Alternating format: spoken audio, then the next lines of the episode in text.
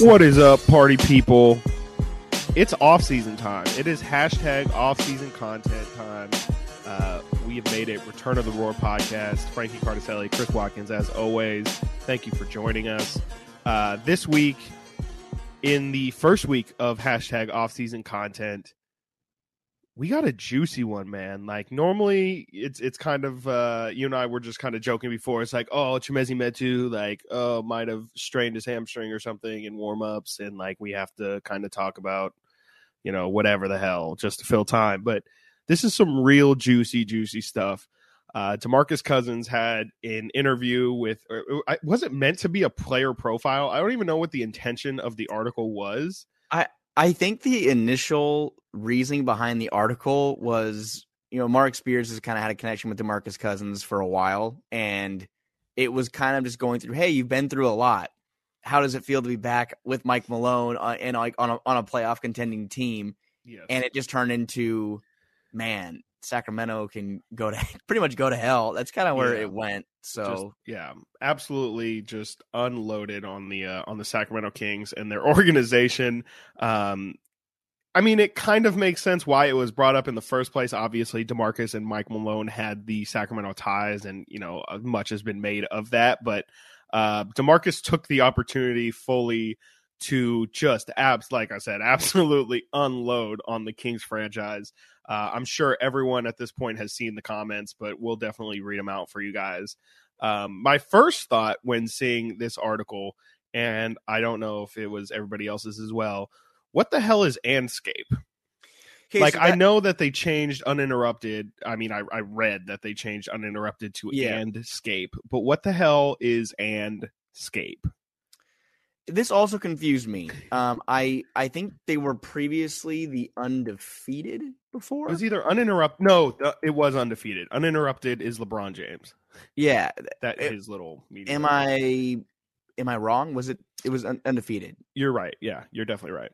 So when that first came up, I said, okay, I guess Spears went somewhere else. Um, that's congratulations, but no, it just turned. It's it's a classic kind of like how. Um, It's a I yeah, rebrand. well, yeah, and the Athletic still the Athletic, but I believe it's owned by the New York Times now. So It is. media companies go through facelifts and, and changes all the time. Like it literally happens all the time. So Hmm. that uh, for for for starters, did also confuse me as well. Mhm. So what is what is this? I just don't understand. Like and like and as in like also, and then scape as in like, you know, I don't I don't even know what scape what what the root word scape means, like landscape. But it looks like I mean it's landscape without the L. That's that's honestly what it is. It's just Yeah. not a word that I have ever heard or seen before. And I'm just not entirely certain. It just looks like two random words that they put together. Like it was in a random word generator. They're like, all right, andscape.com. This is what to- we're going with. I'm trying to see what it is. I believe it's um a landscape. I'd have an landscape, and literally Yes. what came up was Yeah. landscape. Because why would you be typing in also scape? It just doesn't Um, make sense. I don't know. It regardless of go ahead. Okay, Andscape, formerly the Undefeated, is a sports and pop culture website owned and operated by ESPN. For sure. Um, the site describes itself as the premier platform for exploring the intersections of race, sports, and culture. Okay. Um, so sports race, sports, race, culture, um, HBCU. So I, I think it's a, it's a predominantly uh, black operated form. that's what of, but of that's what undefeated was as well. That was the point of the undefeated as well. That's true. So I don't know. I'm I, just trying to figure out the name. Like I think the undefeated is a great name. I think the undefeated is a, is a Yeah. really cool name. Like Yeah. I, I like that name. So I'm not really sure why. Maybe the is the person in charge's name Andy. This is the news we're talking about. This is an off season. yeah, this is hashtag off season. Who is in charge? Who is in charge? who is in of charge this of, name of this rebrand because they get an F, straight up F. It just is not does not roll off the tongue. Is not something that I would ever want to promote. If you say like, oh, like yeah, I work for Andscape, like I would think, oh, is that like some new media, I don't know, like marketing company or something like that? Like I don't know, Do you ever get um? This is going off track here for a second. doesn't matter. As we get back to Demarcus Cousins, do you ever get like this is your code text messages and someone's probably trying to hack your stuff? because I think someone's trying to use my Uber account right now. So if anyone's out there trying Ooh. to get a ride in my Trying to name, get a ride right now. you don't. You know, I'm not giving you this code to log into my account. Where are you going?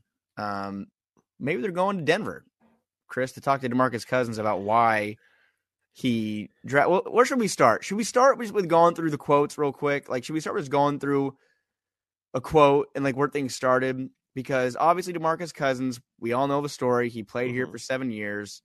Really, I guess you can categorize it as a roller coaster tenure. I mean, he was without a doubt the most exciting part of watching those games. I mean, Mhm. maybe I put that on Twitter exciting that people were like, What the hell are you watching? Okay, if he wasn't the most exciting thing to watch, then what was? Quincy Acy dunking the ball once every you know season. I mean, I I don't know what else you're looking for, but Demarcus Post in 2010 was up there. Yeah. oh Um, no, for sure. Like Demarcus was appointment television. Like there was no other. If Demarcus was hurt for a game, uh, in during his era, there was no reason to watch. The Kings were going to lose, and they were going to lose bad.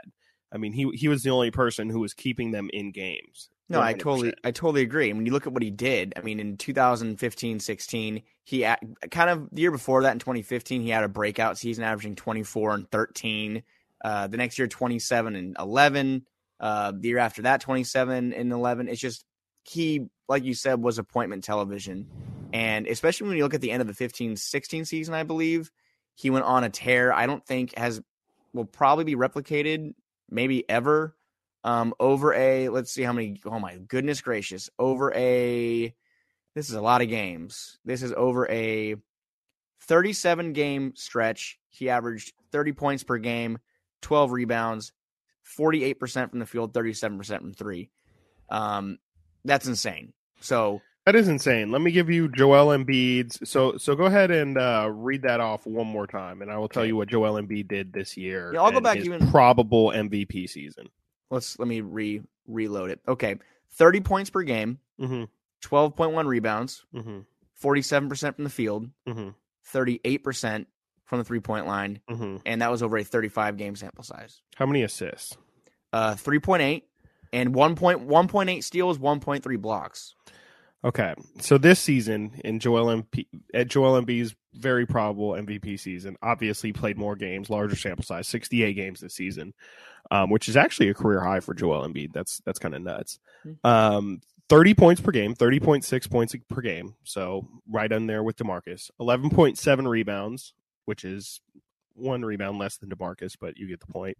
Uh, Four point two assists, one point one steals, one point five blocks uh, shooting 49% from the field and 37% from three. So pretty much DeMarcus Cousins for a stretch of time um, was was an MVP level caliber uh, talent. And for sure obviously good good player bad team uh, stats don't mean as much. But regardless I mean the guy was putting up those numbers and had the talent to do it. And uh, it was for for certain stretches of time, the Kings' lack of success was not Demarcus Cousins' fault.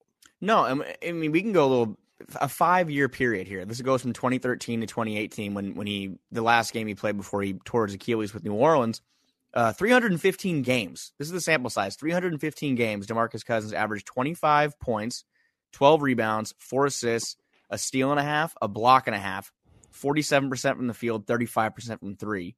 That is over a five year span. And I'm sorry, but when you look at other players in the league that are doing things like that, I, I mean, what are the names that jump off the page to you? Um, Jokic, Giannis, um, LeBron doesn't average 11 rebounds, but he, he's look. Demarcus Cousins was a All Star. He was a he's a four time All Star for a reason, Mhm. and th- this is something that I kind of look back on him and people that want to downplay his contributions. It's you know, yeah, he was a nightmare on the floor sometimes. He was a guy that was tough to root for when you look at his antics and the way he acted with the officials and the way he acted with with the media. Um, it wasn't great. We know that. We know It wasn't other- ideal for sure. no, and we know that other media didn't like him. We know that other players did not like him. Coaches, that's we're going to get into that in a minute. But uh, you you can't sit there and, and say the Sacramento Kings were a failure in the early 2010s because of Demarcus Cousins because he was probably the only thing as far as on the floor that was working.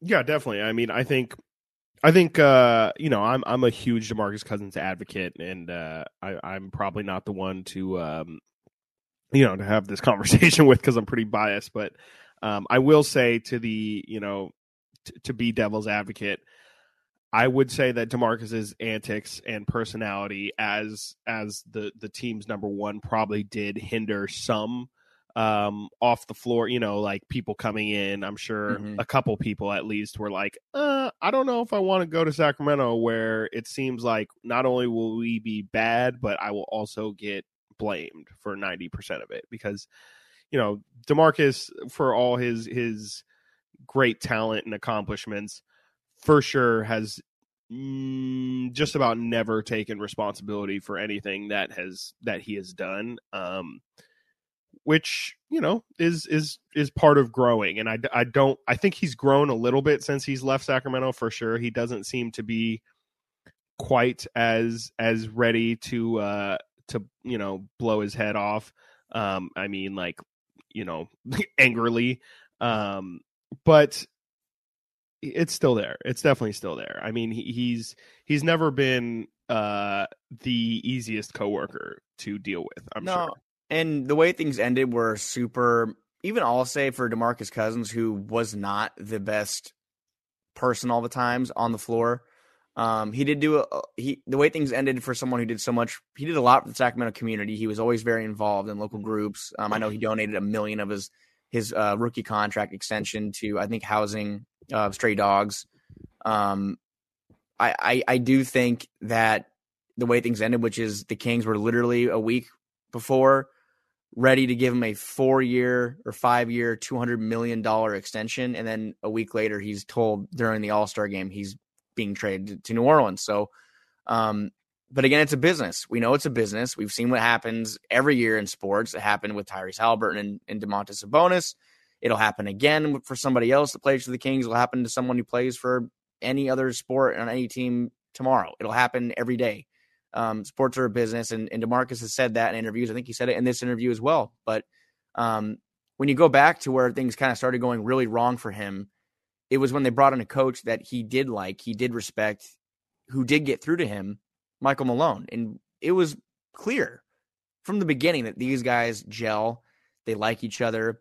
Uh, Michael Malone, his he's I think he's a New York guy. He, he's fiery. Um, kind of has like the chip on his shoulder mentality as well. Uh, obviously, comes from his his dad. Brendan was was a great coach for a long, long time, and the Kings, as we all know now, they fire Michael Malone after a strong start to the season. Which I'm looking back, I looked back the other day, I had to be reminded of it.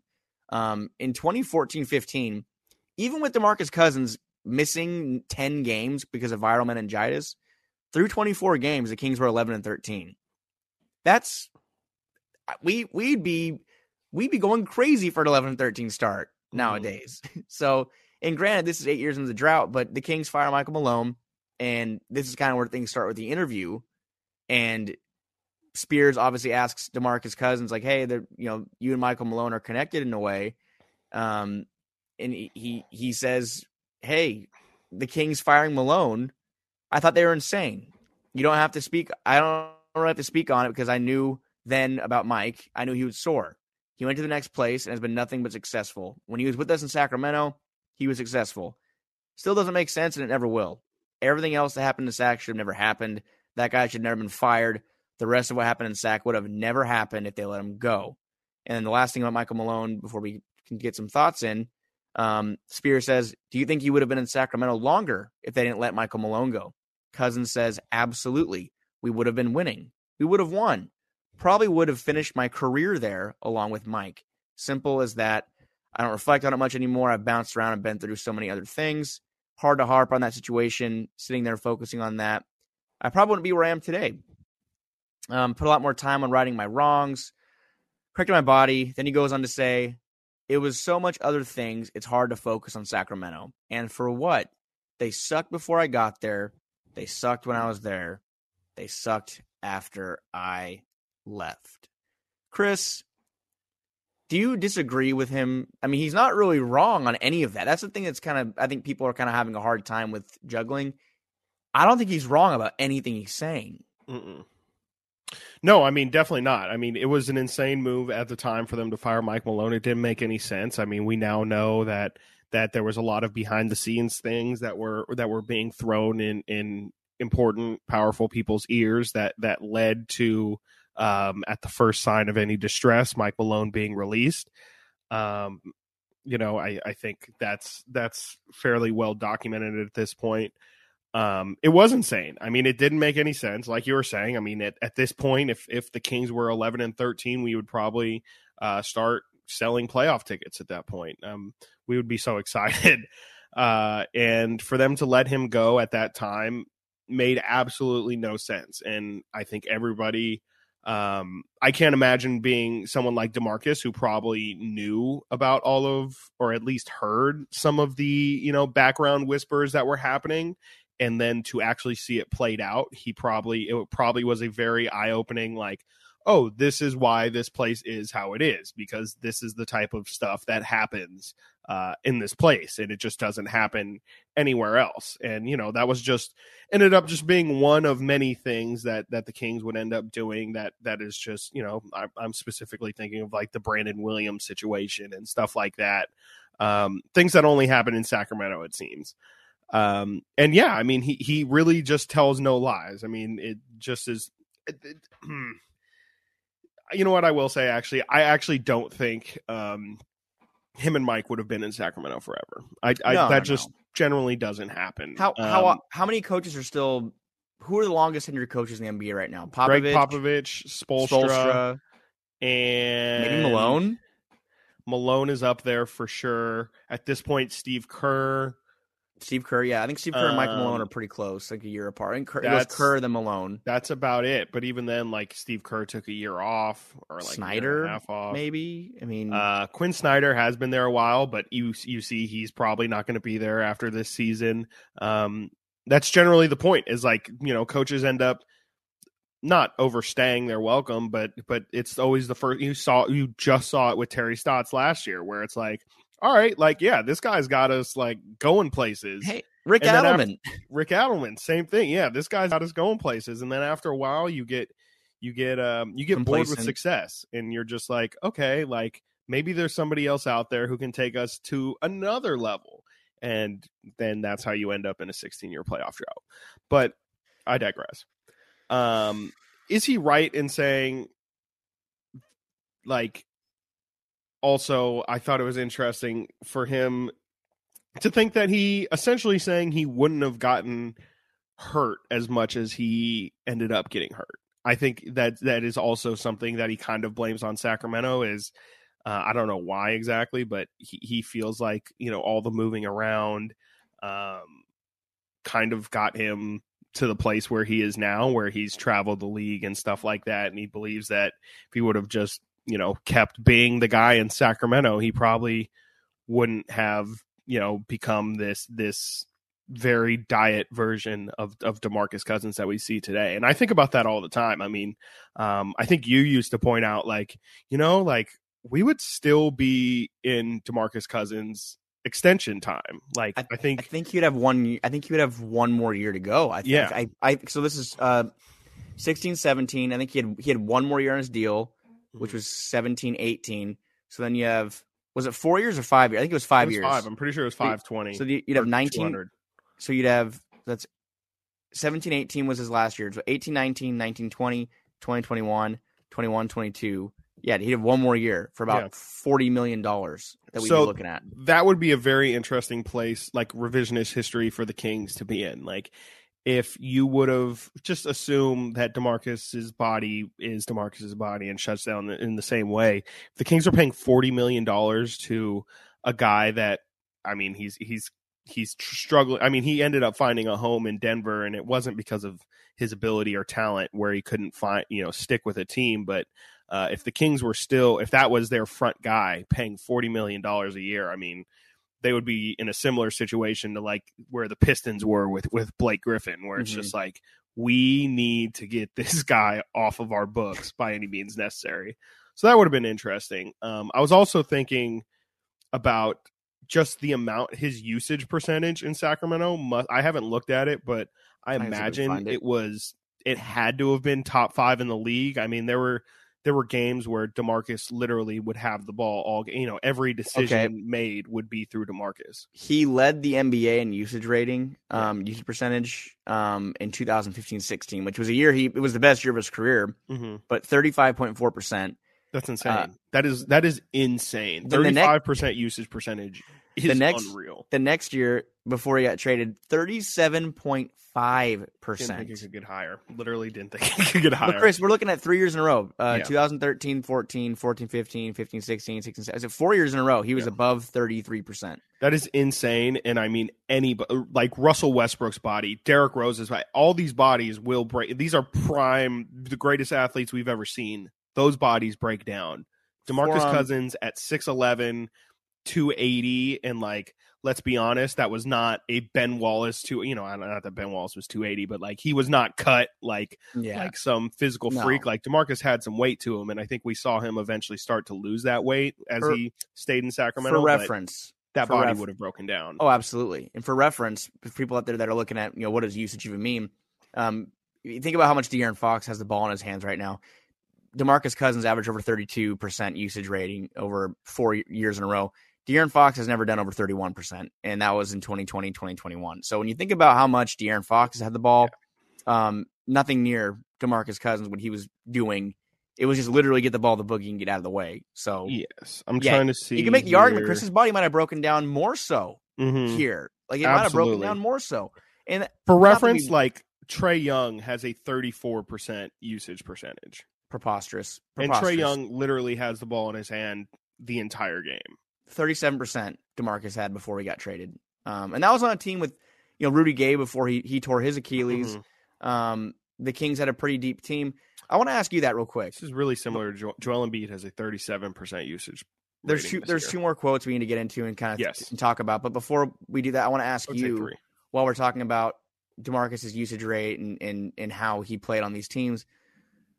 We said that the blame doesn't kind of fall on it doesn't fall on him, not kind of it does not fall on him for the playoff drought. I mean, it might fall on him for his attitude as far as deterring other players from coming here, but when he played, the numbers were great. And I want to ask you, what is the best assortment of talent that was ever around Demarcus Cousins? Because we're kind of going through that with De'Aaron Fox right now and not this could be what the best team was. You can answer it that way if you want. What year? But who who was the best assortment of talent around Cousins? Because there wasn't that many teams that were that good while he was here.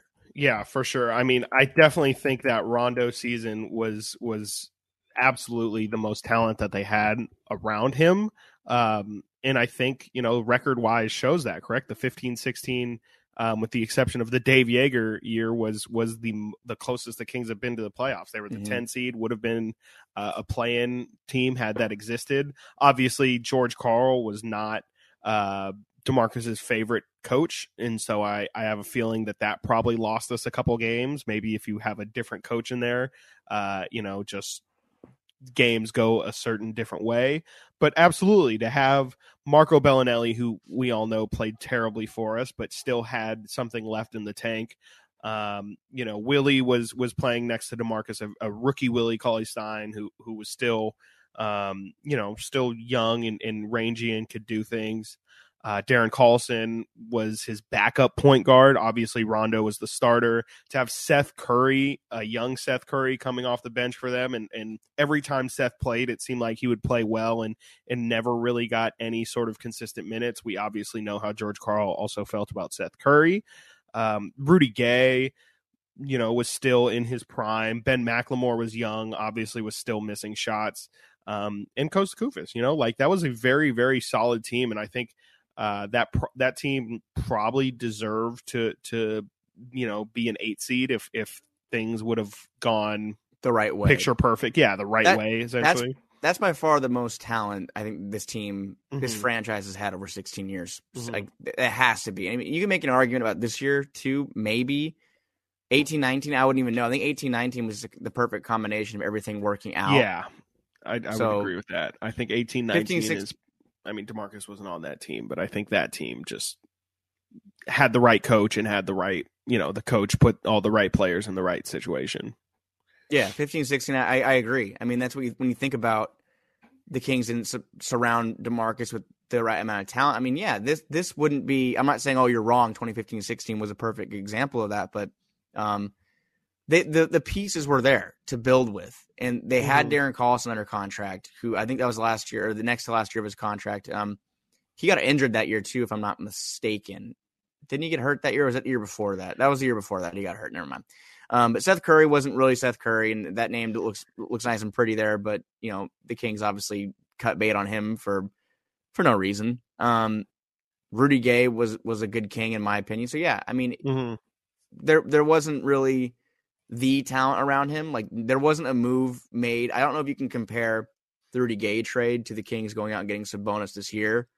I think the Sabonis trade's a little more, um, to in my opinion, impactful from what the Kings needed and what the Kings got in Sabonis versus Absolutely. I don't even Rudy think Gay. that's a question. yeah, because the Kings needed rebounding and they needed dis- uh, distributing.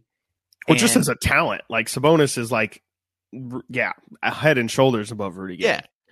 But with the with the Rudy- the Rudy Gay trade, it's kind of interesting because you look at the usage rate, and I'd have to go look at Rudy Gay's usage rate um, before he got traded, because the Kings combated not combated, but they tried to pair a, a a wing who demands the ball with the center who demands the ball, and they had Isaiah Thomas on the team at the time who was a scoring guard who demands the ball. So Rudy Gay coming to Sacramento in Toronto had a 30 31% usage percentage. Yeah. Uh, then he comes to Sacramento. It was a lot 20 lower in Sacramento. Yeah. But Yeah, it goes to 26, 27. So, um, still, still pretty decent. But, um, yeah. But I digress. Should we go to the next quotes? Yes. Um, I actually want to talk about this one. I don't think this was on your quote list, but um, Demarcus Cousins was asked if he believed that his number 15 should be retired. Yes. Um, and he said, I put in the work and the time. I hold many records there. I honestly think I'm the best player to ever come through Sacramento. I stand on that absolutely. Now, this is a very controversial topic. This is a I hot one. feel like we may have talked about this a little in the past, and I kind of feel like I was on the side of, of it being retired. It just doesn't. It shouldn't be retired. I mean, No. I, I have a I have a big gripe with the fact that I mean I, I don't mean to sound like Demarcus Cousins, but that Vladdy's number is retired. Um, I can I can live with Peja's number being retired. I would kind of also put up an argument that probably doesn't need to be retired. Mhm. Um, Demarcus Cousins absolutely does not need to have his number retired. Um, statistically, for sure, definitely the most impactful Sacramento King in terms of stats. If we're just talking stats, um, but you know, at, at some point, winning winning has to mean something. That's what I was going to ask you. If the, if the Kings made a, made the playoffs during his time here, does that change things? Yes, absolutely. If he breaks a at that point it was probably like a 12, 10, 10 12 year playoff drought and he is the best player on the team and and we get some some good memory from that, I think that that is enough to deserve a spot. Um that's sad to say, but I mean with this organization at this point, you, you have to grade on a curve. And if he makes the play, whoever makes the play, I mean, if if De'Aaron Fox and Domantas Sabonis make the playoffs, and you know Stay they, here they re-up. stay here exactly and re up, and the team is, you know, even if the team never really makes it out of the first round or something, like they deserve to have their number. They they Oh, yeah. did on a curve. They did as well as any other king had ever done before. I mean, um, Mitch What- Richmond is a, is kind of the Mitch for sure should be like the benchmark. If you can't put Webber up too. stats and then also just make the team make the playoffs because Richmond never made any deep playoff runs um, No. in his time in Sacramento, but he had the stats. He kind of had the success enough. He had enough success um, for people to really feel like this is one of our best players of all time. And I think, obviously, statistically, Demarcus is unequivocally one of the best Sacramento Kings of all time. But it's just kind of embarrassing if you have somebody who wasn't a winner. I mean, it, it just shows as a as a franchise, as an organization, what you value. And some franchises like Oklahoma City will retire uh, Nick Collison's jersey just because he was on the team for nine years. I don't want to be a team like that. No, we shouldn't at- be giving At that point, it's a it's a retirement. Yeah, no offense to bit, Nick Collison. exactly. It's a bit, and it, it's a way to get people, you know, put asses in the seats and get Mhm. people to get the merchandise for the retired jersey and everything. Yeah. And that's what the hey, sorry, that's what the Kings have been doing. That's what the Yep. Kings did with with. I hate to say, I mean, there's a, there's a case between Peja and Vladi who deserves it more. It's definitely Peja, but Peja. um, your your Mitch Richmond uh, comparison is actually really spot on. I mean, when you look at what he did in Sacramento, he was an All Star um, every time. I mean, what six six time All Star at the Kings. Demarcus More than Demarcus. Yeah. yeah, Demarcus is three. I think with the Kings, one with the Pelicans. Um, over his time with the Kings, he averaged 23 points per game. He took them to the playoffs, though. He took them to the Mm-hmm. playoffs. It was very memorable. People still talk about the the 96 playoffs more than Mhm. I think any other playoff series except for 2002. They talk about 96 in that Mm-hmm. Seattle series. Um, that was like the birth of Arco Thunder. Um, and that's where I kind of come to on this side of the fence. Is I think if you asked me a couple years ago, I'd say, yeah, yeah, Demarcus should have his number retired because he was so good. But when you think about what it means to have a number retired and the, the impact that player had in organization, what did they accomplish? What did they do? Did, in in my mind, going to the playoffs at least once or twice or, or multiple Mm. times really is what should qualify you and say, wow, this player played at a high level. They have the accolades, whether it's all star appearances or, or um, MVP votes. Like Peja got MVP votes, Webber got MVP votes for years. Um, they won. Um, that's what gets you in the rafters. And I'm sorry, but I, and this isn't to discredit what Boogie did because I'm saying that's um, that's completely opposite. And that doesn't really fall on his shoulders, sure. But averaging 24 and 11 over five years or whatever, um, you have nothing else to show for it except for personal accolades, and that's the Mhm. thing. You know, this isn't the the Demar. There, there, this isn't the, the Demarcus Cousins Museum, Sacramento Mhm. Kings Museum. It's it's it's Golden One Center, which has Webber and Richmond and these other guys who who put everything out there and made the playoffs. Or you have you know Mhm. this isn't part of the Sacramento history, but Oscar Robertson and Mhm. and Stokes, Twyman, all those guys. So, um, I don't think so, Demarcus. I don't, I don't, I don't think that he should have his number retired. I just don't. I just got like a flashback and I remembered why we talked about this earlier in the season, and you'll remember once I say it. Harrison Barnes, after one of our post game press conferences this year, asked the media Mm, specifically, but here's the difference. He he made it very very clear. He said, statistically speaking, is Demarcus Cousins deserving of having his number retired? And everybody in there, I think, with the exception of James Ham, or it was either James or Sean. I think it was James. I think, with the exception of James Ham, immediately said yes. hmm I think I did too, like just because of like, oh yeah, I just wanted to agree. With, I just think statistically speak I mean I, I think that's a different argument though. Like I mean obviously if you're talking statistics, yeah, like the greatest Sacramento King of all time statistically is probably DeMarcus Cousins when you look at the whole the whole pie of it all. Um So- just you know did this guy get numbers and obviously impact and you know usage percentage is a good indicator of how much your team leaned on you. Um I Wait, I think have it right all here, of by that the way. stuff. Yeah, go ahead. I, I have the, I have the, the, the direct quote. Oh yeah. well from from HB. Let's see, right? Statistically speaking, should Demarcus Cousins have his number retired? Yeah, yes. Yeah. absolutely. Absolutely. No, that's what I was saying. I, I had defended. I was the only one that having to defend this position. So I'm just, you know, I'm glad I'm not the only Right one. up there with Chris. Yes. Okay. See, there we go. So that's that. And then uh, Yeah. that was your your video, by the way. That was your tweet. Shout out And shout out you in in December. And I Bless also me. I did some bless you. I did some research and here's DeMarcus Cousins all time Sacramento era franchise. I'm sorry, this is the franchise period ranks. Mhm. So this goes back to 1940s. Oscar. Um, points, he's sixth. Points per game, sixth. Player efficiency, second. Field goals, 10. Free throws, fifth. Rebounds, fourth. Um, what else? I'm sorry, d- rebounds, sixth. That's offensive rebounds. Uh, steals, fourth. Blocks, fourth. Triple doubles, sixth. Uh, usage, first. yeah. And value over replacement player, fifth. Vorp. Um, Good old but- Vorp. but when you look at Wait, what was his Vorp was sixth? sixth? Wow. six. But Yeah. when you look at the Kings franchise page, and when you go to any page on Basketball Reference, you can go to their their players with top their top twelve win shares and win shares. He's not up there. He is not That's there. interesting. The only players from the And that's the Sacramento era. contrarian that that Oh, that yeah. will be the contrarian argument That's a contrarian argument. for it, it definitely but it it it has validity like that is a is a very good stat Chris- wins above replacement or or not wins uh, the win shares. win shares. But the only players that from the Sacramento era that are on this list, everybody else is in black and white photos. Um, except Nate, Nate Archibald actually um, is all. And who's this? Oh, this is Scott Wedman, whoever the hell that is. Um, Shout out Scott. sorry if you li- know who Scott Wedman is. Uh, Peja Sorry, Stoyak- Peja Stojakovic is fourth with with fifty nine point eight win shares. Mitch Richmond is eighth with fifty.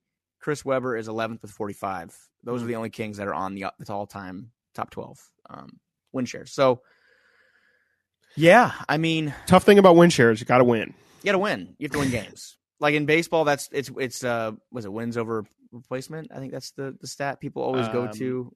Um, Yeah. Um, war. Well, yeah. war. Yeah, w- Yeah. wins above wins above replacement. Uh, that's kind of like the NBA's equivalent win shares. Yeah. So it's it's a conversation to have. What do you guys think?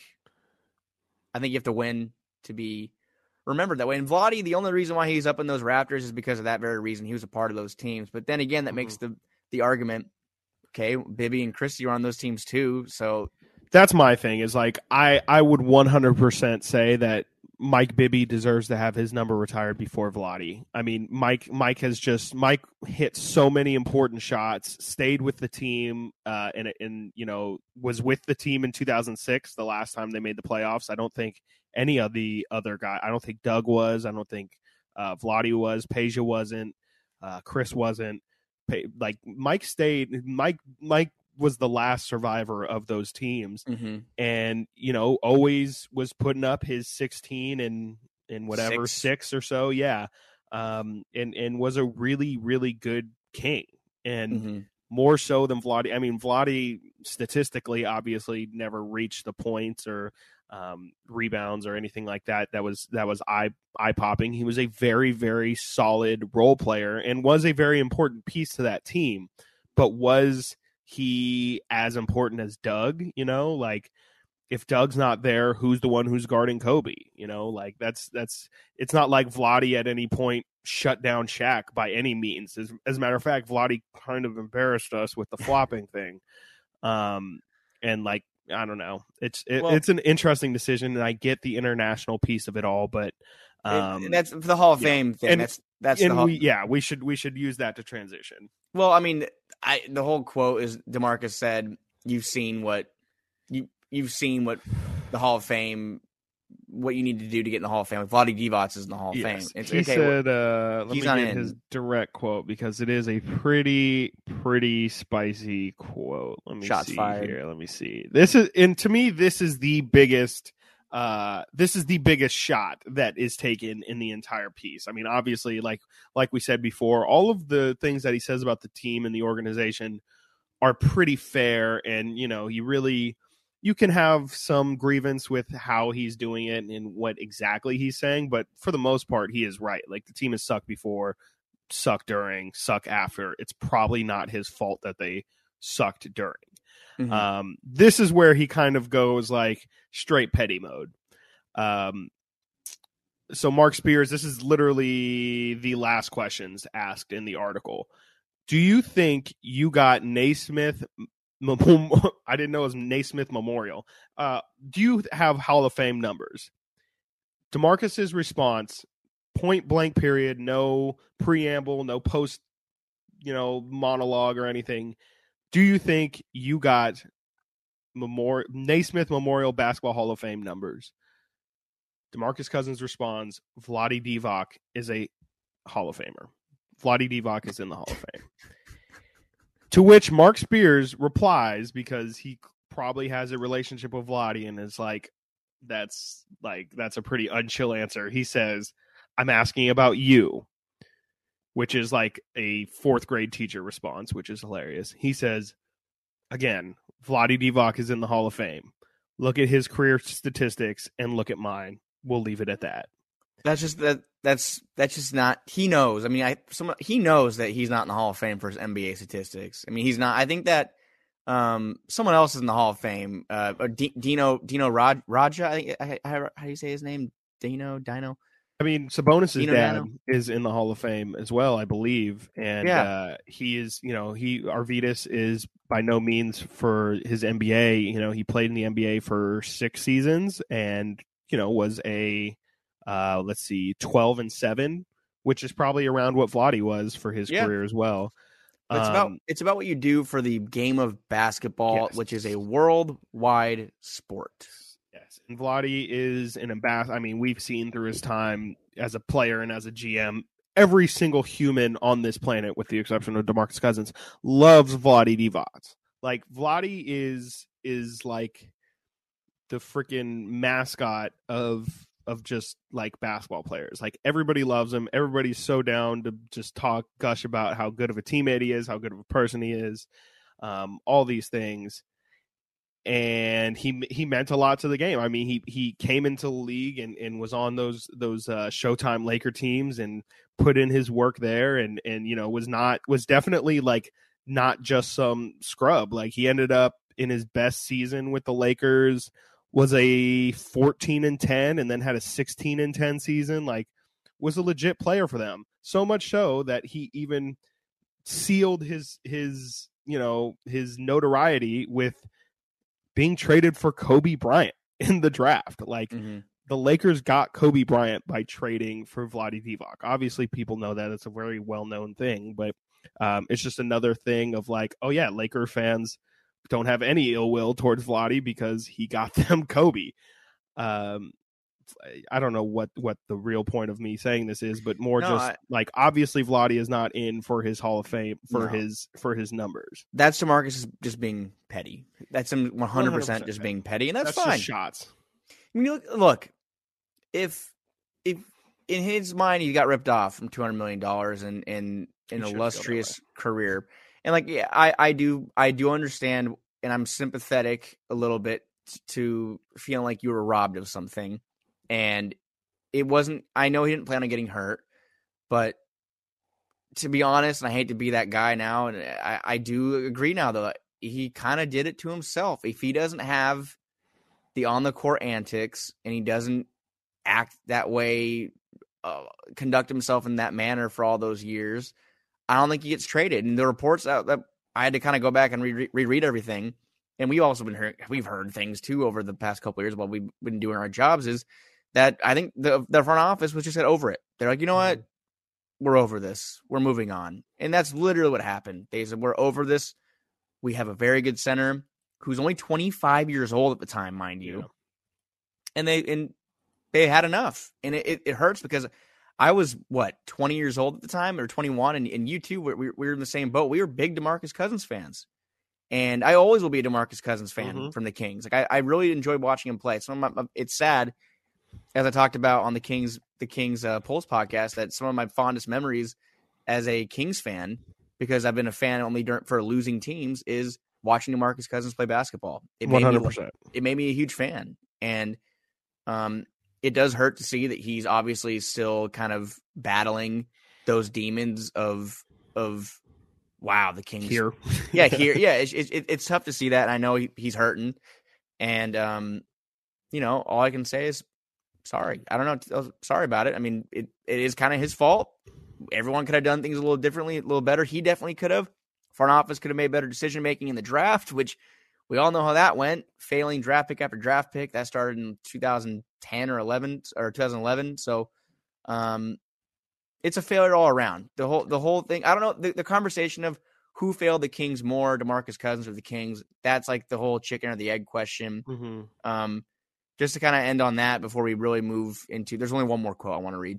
Mm. Um, who do you think failed themselves? Failed more, the Kings themselves or Demarcus Cousins failing the Kings? I mean, that's just such a gross question. Like it's because like everybody, I it really, eh, I'm not gonna, I'm not gonna sit on the fence, and I'm not gonna say equal blame because that's what I want to do. I would have accepted it, but Um, because it is tough. I mean, it- the, the the Kings did him absolutely no favors. I mean, with with firing Mike, with drafting Ben McLemore, who you know it, he was part of that stretch where the Kings were just taking quote unquote best pl- player available, which Thomas was Robinson. actually best player that fell to us, and we just don't want them to fall. Like they were, they were the slide stopper. They were like, oh, this guy is falling. Like it seems like, oh, is he going to fall out of the top? oh no, the Kings took him at four. Like, dude, oh, three no, the Kings three years in a row. Three years in a row of Thomas Robinson, Ben McLemore. you can add one more year to that to get Nick Stauskas.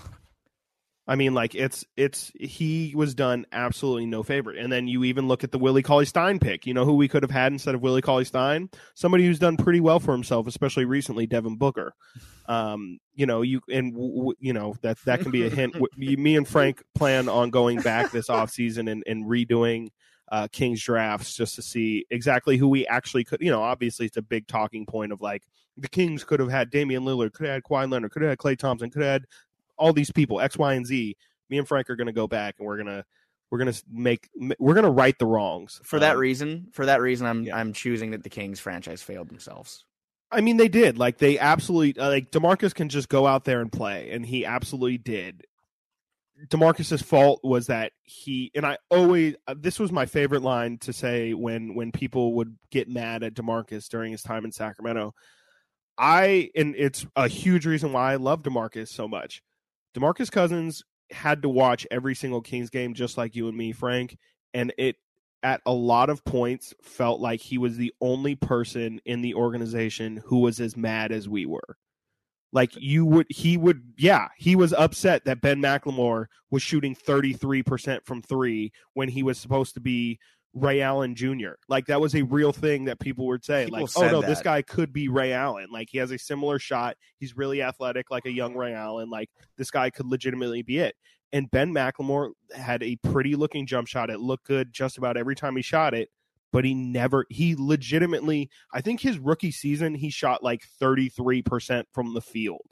Um, Nick Stauskas obviously couldn't, I mean, he, Nick and Jimmer, I absolutely, I mean, you can find the common thread there. I think Demarcus absolutely tortured those two people until they were just shells of themselves as humans. Like, from everything I understand, Demarcus was absolutely ruthless, specifically to Nick Stauskas.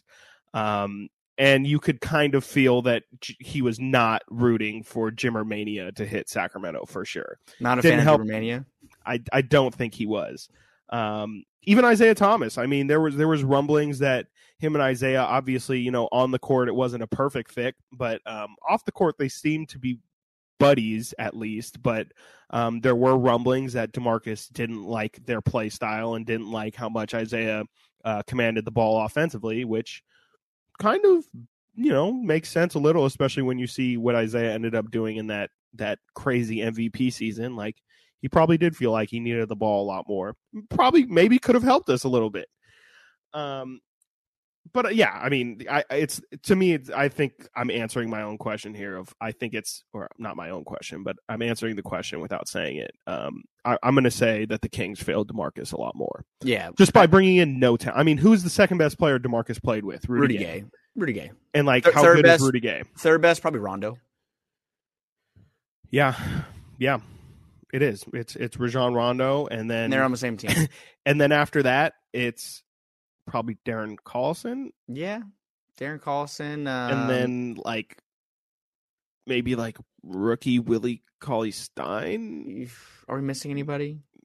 Omri Caspi, like was semi consistent. Oh, Isaiah Thomas, but he was Isaiah for for sure. I mean, a yeah, cup of coffee, and Yeah. then he was gone. Like yeah. I think the- Isaiah ended up having like two seasons with the Kings, pretty much. Isaiah Thomas, like the Isaiah Thomas, was here for one year. I think it was 13, well, not 14. the Isaiah Thomas, but like. Well, I mean, like the Isaiah Thomas that Yes. was actually a a, yes. a good player. Like Yeah. that, he he was a good player the first two years. I, I, just sure. meant not it like uh, no, not not Isaiah. not Pistons Isaiah Thomas, but but I'm talking 20 point per game, six assists. Isaiah Thomas was here for one year, um, and then he was gone. So, and he became a star. So yeah, I, I think there's definitely like a conversation about who. Yeah. Well, and if your sec, if your number sixty pick is, you know, the third best player that your your superstar played with, that's probably not great. Probably mean you you didn't draft well, and I mean for sure Isaiah is the outlier of sixty pick. Um, but you know that's that, that's kind of the sign of how how little talent Demarcus had around him. I mean, we were really talking ourselves into like Quincy Acy might really be like the four to play next to Demarcus. And uh, Caron you know, Butler might be the small Butler. forward we I mean, need. yeah sad times i mean it was it was uh it was a failure on all fronts absolutely um but and and neither side is blameless absolutely like we said demarcus definitely you know made his teammates feel not the most welcome and i feel like it was very well established that uh, Demarcus was going to get his touches on his teams, but um, you know, at the same time, he, he as as a uh, as a player, I'm sure he never felt like the organization was supplying him with the best players, and so he felt like he had to take it upon himself. And sometimes it was for better, sometimes most of the time it was for worse. And is that really his fault? I guess you know he has to take some blame. It's his personality, but whatever. The final quote we have to read here. Um, Spears says, if you could go back and change anything, what would you change that might have changed how you're perceived now? Is there anything where you're like, man, I should have just? And Demarcus Cousins says, I would have skipped my draft workout in Sacramento. Spears says, why is that? Cousins says, what did Sacramento do for me? Besides say my name on draft day, I did more for them than they did for me. That's just being honest. Just being 100% honest. I had two owners, three GMs, seven coaches in seven years. I was there seven years. I had three GMs, two owners, and seven coaches. Not much more needs to be said, and that's the end of the Sacramento portion of his interview. So, um, that kind of brings us back to well, my dog's chewing on a chew toy. hey, can you not do that right now? Um, that just brings us back to kind of the the initial like who's more to blame. And He says Mhm. clearly the organization, and yeah, that kind of puts it into perspective that you're not entirely wrong. Like the way he acted on the floor isn't excusable. We all know that, but I think that not he would have acted less awful on the floor if he had a winning team around him. I mean, I think winning would solve a lot of issues. Like Mhm. people say winning solves everything. I think if the Kings were a winning team, we probably would have seen less antics. I mean, I think a lot of his frustration did stem from losing. Yeah, I mean, you see Luka Doncic, like he's, in my opinion, Luka is the closest resemblance to Demarcus Cousins' demeanor on the floor Yikes. I've seen, which is kind of funny because It's hilarious. Yeah, it's kind of funny, but he is he is a he's is just as much of a constant complainer on the, he complains about every single possession, Mhm. every single one, even once it goes away. Um, so if if you were if you were to even say the Kings were a winning team, like the you know, the Mavericks have been in the playoffs for most of the last couple of years, um, maybe things wouldn't change. Maybe it would made things worse. We'll never know. We really will never know. But all I know is, um, it makes me sad. I do hope someday Demarcus will come back and get the round of applause and and I don't think he should be have his jersey retired, but maybe get I don't know the Sacramento Kings Hall of Fame or something. They Mhm. maybe that can be established. I don't know, but some kind of honor. Yeah. Yeah, I think he deserves that. I mean, it, it shouldn't be, you know, 15 years from now, we're still undecided on is Demarcus Cousins like allowed in the building kind of thing, you know. Um, I would like to hope that, you know, eventually one day when he's retired, he he can I mean, I think I think this is this whole article and this whole thing is going to make it a whole lot harder for for a lot of, you know, Demarcus is by far the most polarizing player maybe in you know that I've experienced in my NBA fandom not just you know with the Kings. I think in general people are very either hot or cold on DeMarcus. Um and uh I I just I I can't see some people in this fandom in this area changing their mindset on him which is interesting. Um something that's gone through my head as this is as we've been talking about this how much of this Demarcus anger do you think stems from Hold on. Let me first ask you this. Do you feel like the Sacramento Kings embarrassed Demarcus Cousins the way they traded him? And was it Um, intentionally not intention like did not did they intentionally try to embarrass him, but did they just not really care? I don't know. It's tough to say. I think I think that Vlade went about it the wrong way.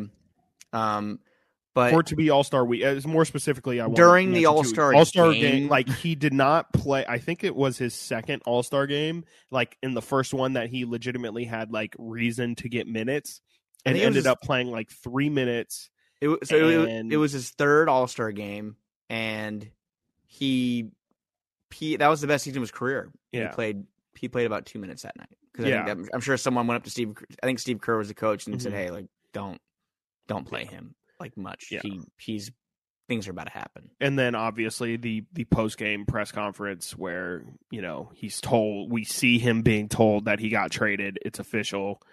And then the whole press scrum after of just like it I mean it was hard. It was embarrassing. We haven't seen them. That happen since. The NBA actually tr- changed the whole trade deadline to avoid uh, that exact situation happening.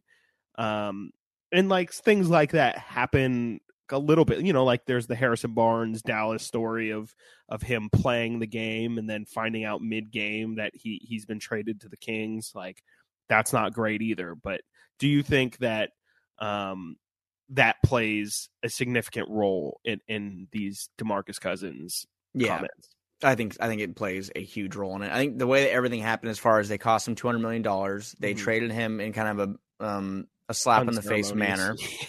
A slap in the face manner for a guy who'd been so good here for so long. Um, and the way they did it on a public, kind of like a public forum, like he was up there in front of everybody, and he found out in front of the national media that he got Mhm. traded. And that, that video is timeless. Seeing former Kings PR director Chris, Chris Clark uh, tell him in his ear. So it's um, it all ended poorly for him. There really isn't much. I mean, his his return to Sacramento wasn't wasn't nasty. He had one of the best games of his career Mhm. in his only game he's played in Sacramento. And he had only nice things to say about the fan base after. The fans gave him a lot of love. Believe it or not, he has not been back since. He's played one game at Golden One Center. So um, that's kind of incredible to me. that He's played Mhm. one game at Golden One Center since he was traded. And he was supposed to play for the Mavericks, but or the Mavericks, the um the the Nuggets, but Season, yeah. They he was in between 10 days and they had to clear a roster spot. So because of that reason he wasn't able to travel. I don't know but it's next year if he's on a team which we don't know if he'll be on a team next No. year. We really don't know. He, he might not his career could be over at any point. Um i think he i think he'll stick around for a little bit longer but he it'll be interesting to see what the reception is when he does come back again whether it be on the floor or in a in a Vivek tries to bring him in and, and give him a front office role down the line and and you know that would not surprise me at all either if down the line they try to give him like some made up front office role to I don't know, man. to ease things over but he probably would say no anyway I, I think that this this is a very damning article for him. I can't imagine that people inside the uh, Kings organization are are too thrilled about these comments. he does not like the Sacramento Kings right now. Yeah. Let's just put that. The, the fans, he didn't go at the fans. He is he does not like Vivek, Ranadivé, or Vlade Divac. That's pretty much it, though. I, Yeah. There's nobody else that's even here. So Definitely, yeah. I mean, that's that's a great point too. Is yeah, I'm pretty sure Vivek is the only person who is still here in the organization from his time, and and uh, I don't know, like Demarcus. Demarcus, that is a good point because Demarcus always loved the fans here and like loved the people of Sacramento. He, you said it at the top, like he embraced the city, like really nobody else has. I mean, Harry Giles tried to uh to get to that kind of same level, and and I think the fans love Harry a lot more than they love Demarcus, but. Tyrese Halliburton as well. Tyrese, yeah, he he wasn't quite as I mean, Demarcus was like during the offseason at the Sac State well. Like I have many, many friends who are like, Yeah, like I've balled with Demarcus before, or like I've you know, I've shaken his hand, I've talked to him at the well. Like he was really about the community. He really legitimately like loved Sacramento, loved doing things in the community, wasn't afraid to be seen. Um, you know, I don't want to you know smash De'Aaron or anything, but like you don't see De'Aaron Fox just casually walking around No, Doko he- or something. You know, He he won't even be here. I think in the summer. I think he said he told and us he doesn't need to be obviously. You know, he, I think he right. does. I'm pretty sure he doesn't live here in Yeah. the summer. Um, I think that De'Aaron likes Sacramento though. I do mean, too. But I think he likes anyways, enough, yeah. Um, that's really all I got on this. I mean, you're open. You, the listener, are open to your um, interpretation of everything. Let us know Yeah. what you think. Um, do you have any thoughts? I mean, we didn't get to, we didn't get to do any playoff picks. I mean, Yeah. the only real series I think in my mind that's going to be an actual series to me is well, there's there's two. I mean, it's up to you though. I mean, I mean, New Orleans did beat Phoenix last night. I'm not really sold, even though Devin Booker's hurt. But Yeah. I'm looking at Boston, Brooklyn. I'm looking at Dallas, Utah. That's kind of the only ones I'm really looking at. Yeah, I think uh, I think the Mem- the Memphis series is is a fun one for sure. I'm not entirely certain. I, it does feel like Memphis kind of, you know, not woke up, but but I think Memphis is going to end up handling that series pretty well. I I, think uh, I think the T Wolves are coached well, but I, I'm just not not. I don't think Anthony Edwards and uh, and Anthony Edwards is obviously playing out of his mind, but I th- I don't th- I don't trust Anthony Edwards and D'Angelo Russell to show up like that um, at this point. And I'm a big KAT guy, but KAT also has been uh has been suspect. Yeah, I agree. And then also, I mean, just kind of going down the list here. I mean, I think Golden State. Let's just series- give yeah. We'll, we'll go down and just give quick thoughts. Okay, let's start from the top then. Let's, I'll, I'm looking at a bracket. Yeah. Phoenix, New Orleans. Um, I, I, I, even though Devin Booker might be hurt, I still just don't. I don't unless Zion comes out and plays like a 30 point per game guy and comes back from injury mysteriously. I don't know. I, I, I think the Phoenix takes it in five or six. Yeah, I mean Phoenix was absolutely insane all year. Um, and I, you know, good on New Orleans for getting here, but I, I cannot, I legitimately cannot believe that they are playing Jose Alvarado, Trey Murphy, and Herb Jones like 30 minutes a game. They're all playing perfectly fine and, Mhm. and have played deserving of those minutes, but at some point that's going to catch up with you. Like, love those guys, hustle, energy, effort, but you're playing the best team in the in the league at the In the moment. league. like In the it's- world, yeah. I It's mean, just you're not gonna. It's not gonna happen for you. It's not going to happen. Um, I agree. Dallas, Utah. I mean, honestly, I've gone back and forth on this, and now that now that we've seen Jalen Brunson is making an MVP push, um, and Luka is is reportedly probably going to play Yeah. this weekend. I'm full, and the fact that Utah is on the verge of a total collapse Yes. from every standpoint. I'm going with I'm going with the Mavericks. I think the Mavericks are going to win this thing. it's very very concerning to me uh, for for Utah if I'm Utah that Dallas has made these games so competitive without Luka. I mean like these these two games like you Utah should have taken these two games and ran with it because I absolutely agree with you. I think the fact that they're going into Utah now um right yeah yeah they're going into Utah now um split 1-1 I- to me like Dallas Dallas should be looking at this like we can take both of these games and go up 3-1 going back home. Mhm. Uh, Utah would be lucky just to split these two, I think. or even Dallas. If you split them, you have home. You Exactly, just, yeah. Just get one. You're going I- I back think home. That's I think that's exactly the the mentality Dallas is looking at right now. They're like, we're split right now. If we split the next two, we get Luka back for these next two games. Maybe we can win them both. Like, I think I think Dallas is in the driver's seat at the moment in the series, and and with Luka coming back and with how good you know Jalen Brunson has looked, I think that's that'll be enough just to get him past, like you said, it, an absolutely spiraling Utah team. You can see you can see that it's starting to unravel. The Quin Mhm. Snyder, by the way, Quin Snyder already saying like I don't want to take the Lakers job, so he's pretty much admitting that he's going to be a free agent after Yeah. this year. Yeah. Generally, not a good look. Uh, the Donovan Mitchell Gobert relationship is always on edge On its last Um, leg. yeah, and and you know, Bogdanovich isn't the Bogdanovich he was a couple years ago. Mike Conley isn't the Mike Conley he was a couple years ago. I think I think this might be the end of uh end of Utah. It could be. It could be. Now, speaking of the end of, of some teams, I mean, Nikola Jokic, in my opinion, is going to get the MVP because he's taken the corpse of this Nuggets team that doesn't have Jamal Murray or Michael Porter Jr. Yeah, I mean, poor guy.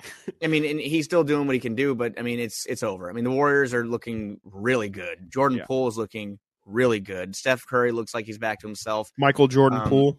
Michael Jordan Poole. Um, I think that this series, this series, as far as like, there's a couple in my opinion that should just be over automatically. This series should just be done. Um, I just, I maybe it's a cold take someday. Mhm. I mean, I don't no, really I don't think so. I, I, I think don't it's think so at all. Yeah, it's I think it's absolutely over. It wouldn't surprise me if it's a sweep. Uh, the thing that I want to get your thoughts on about this series: what is your Warrior lineup nickname of choice? I don't know, or if you don't have one, because I don't think I have one. I think the bigger point is three Gs, ain't it? Is that what it's called? Three G, the three G lineup.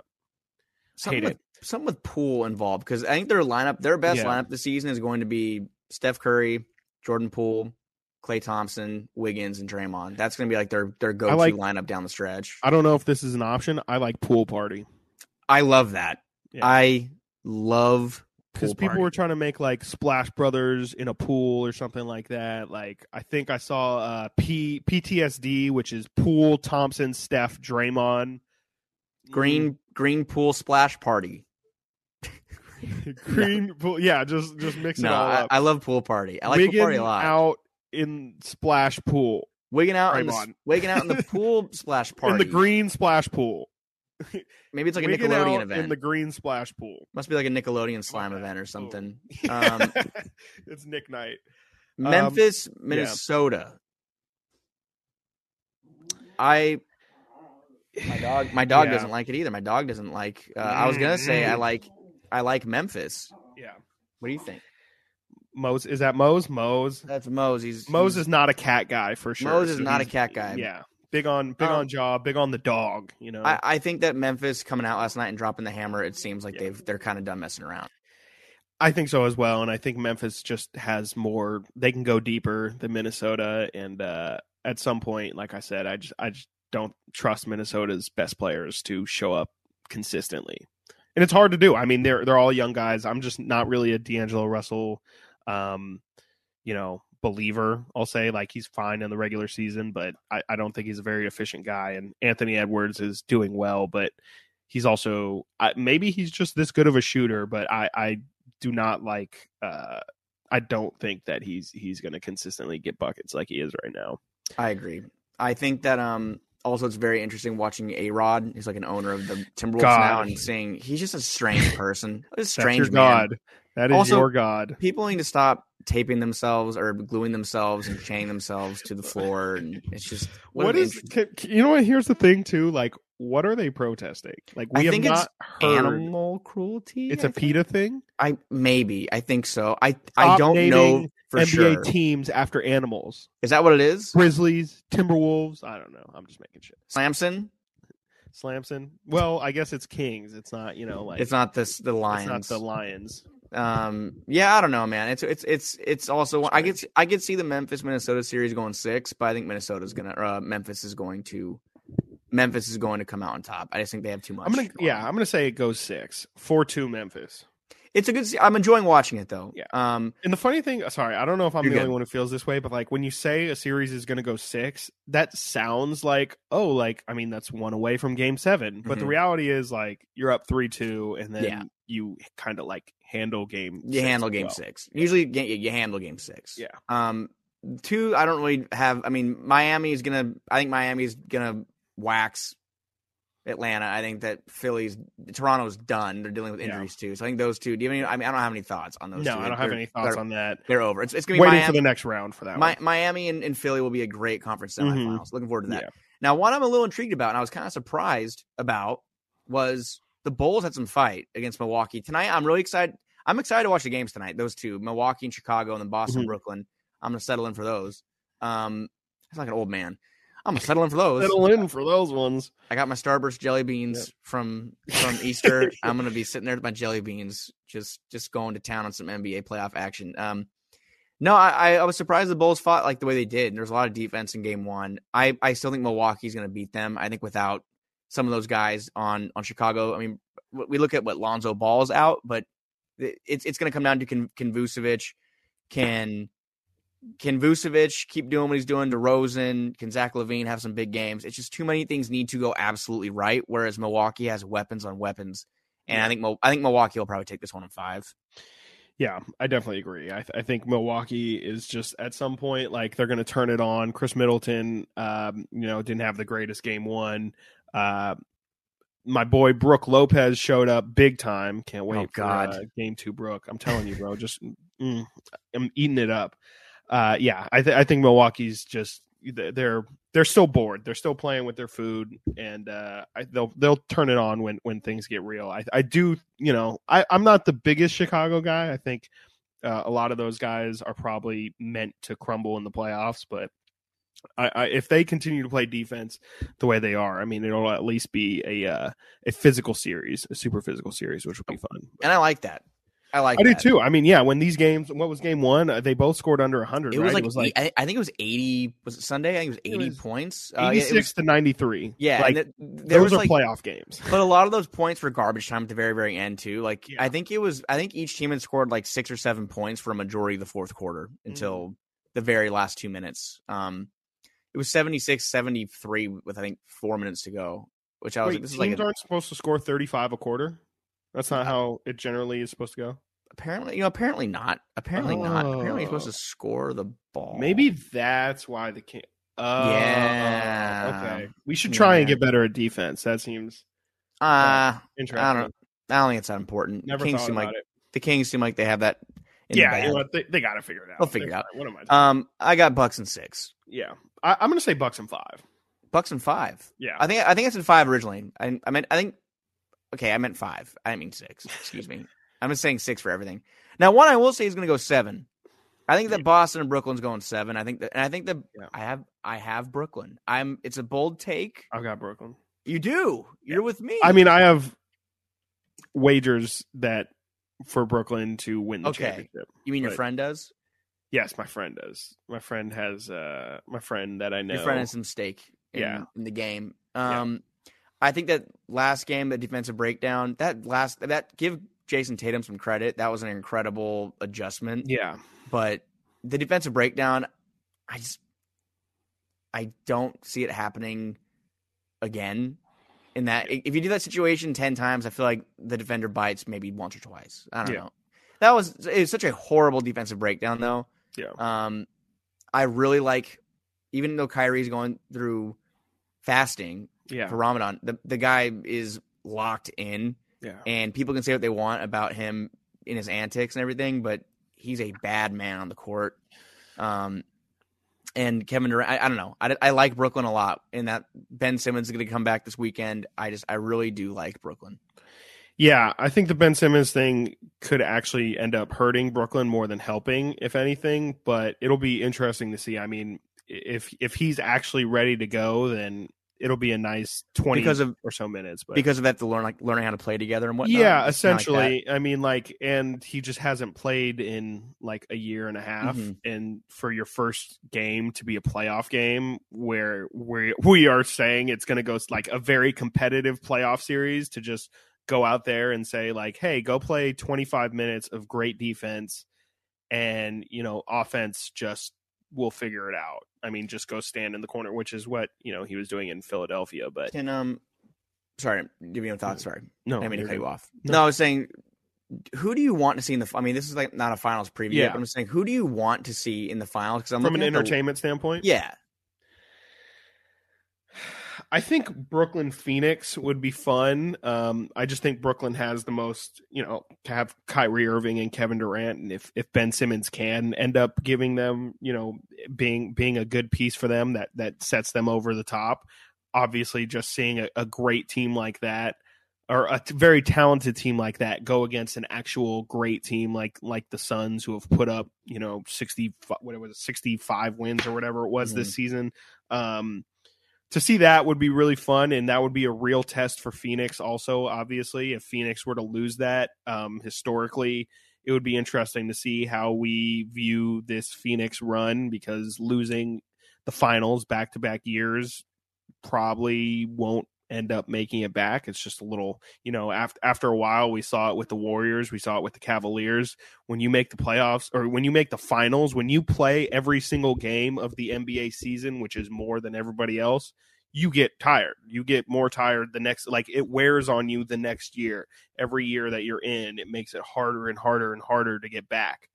Um so that'll be interesting for sure because who knows how long this Phoenix run is going to last, especially with Chris Paul being 36 or Hey, 37 man, or something he's like under that. he's under contract for a minute though, and he looks really good He still. No, he does. He looks great, and he doesn't look like he's slowing down anytime soon. But again, like Chris Paul has never been to the finals. Chris Paul rarely makes it out of the second round. Like he's never fi- had this kind of wear and tear. He went to the finals last year, Chris. He went to the finals last year. He did. He's never won the finals. Yes, he has never won the finals. Well, they, you Um, know, what? I forget they blew a 2-0 lead last year in the finals. That is incredible. They had a four 2-0 lead. It was pretty much over at that point. I mean, I I think the first two games were in Phoenix, but I mean, when They it lost was four. Yeah, Oh, let me see. What was it? I honestly, No, I really, four in a row.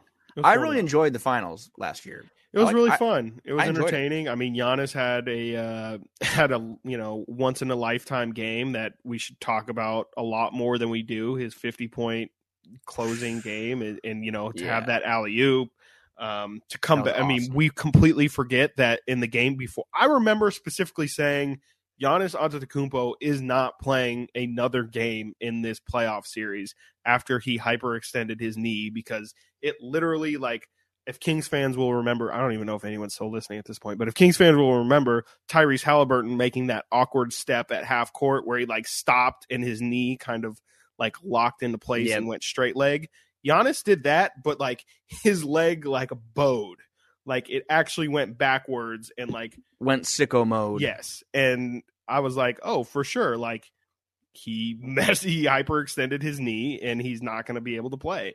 And this fool plays the rest of the games and scores 30 plus and then tops it off with a 50 point final. Like I am insane. with with with that. I mean, I'm kind of torn on who I want. I want either Mil. I I know that for whatever reason, man. Just because I think it's, it makes for good entertainment. I don't like the Warriors. I think the Warriors being in the finals is I can't. I I know, but I want either Milwaukee or Brooklyn. I think the Brooklyn Warriors storyline would be great because you have KD going against the Warriors, and that'd be kind of That's good. fun. That is good. And then also you could get Milwaukee, who I think this would match up well, and it'd be a really good, Yeah. just a lot of firepower. Um, but if I had to say a favorite, I, would- I want I want Brooklyn and Golden State. I think Brooklyn and Golden That's State great series. is the best scenario. It's like the it's the old version of like Lakers Celtics, in my opinion, Mhm. as far as two teams with with some history between some players there. Mhm. Um, you, you'll, the Draymond Kevin Durant interactions will be great. You have Steph and Kyrie from you know Kyrie in in the 16 finals Yeah. had that big shot. I think there's a lot of there's a lot of good storylines there, and um, I just I don't know. Last year I think that's the right answer. the finals were so good, and is I, I just I don't know. I I- I'll talk myself into any, like either any Mhm. scenario because I do love I love basketball, but I just don't want like a Miami. No. Like Miami and Memphis. I mean, Miami, want the Memphis, young- yeah. yeah, you want the young players in, in the league. You want John Morant and you know Bam Adebayo and those guys, Tyler Herro, the younger players. Jimmy Butler gets back in the finals, um, not younger, but um, I'll talk myself in any scenario. But I, I just I think that if either Phoenix or Golden State come from the West, if either Milwaukee or Brooklyn, maybe even Philly, I could talk talk myself into it, come from the East, I'll, it'll be a good finals. So, I but Don't want the to go. Warriors in there just because I can't risk them possibly winning. winning their fourth over what seven eight years. Um, I will be disgusted. yeah. Um, that's all I got, man. I mean, do you have anything else we this week? No, uh, no. I'm trying to look forward to. I'm trying to think. We're in Um, office next week, so we'll start. You're going. You're going on a trip soon. Your sister's getting married. Shout out my sister. Uh, yeah. I'll be I'll be out of town for like a week or so. So we'll probably, unless we, we'll, we'll probably plan to record on either Monday or Tuesday when I'm in town. Yeah. But if we don't, then don't expect anything For a week or uh, at least weeks. until the following Thursday. So Yeah, I mean, we're going to be in office most days of the week. Um, I have a leave coming up to get. I'm on the writers, the writers IL for my, Mhm. my wrist surgery. I don't know if we'll be able. I don't know if I'll be allowed to record because I'll be off work duties. I would not have a problem with coming on here and doing stuff in May. Um, I'm sure we could do it anyway. I'm sure no one will care. Um, but yeah, we'll be in office. We're gonna start probably doing two a week, maybe. Like that's gonna make our schedule. Maybe Tuesday and Thursday we'll start doing some draft breakdowns from from years past. Look at players for this year's draft. Um, any offseason news, some fun segments. We'll have Brett. We'll have guests on. I don't know. Chris and I are gonna be killing some time, so mhm. we will see. But yeah, for now, a lot more of us. for now, I'm gonna look forward to tonight's games.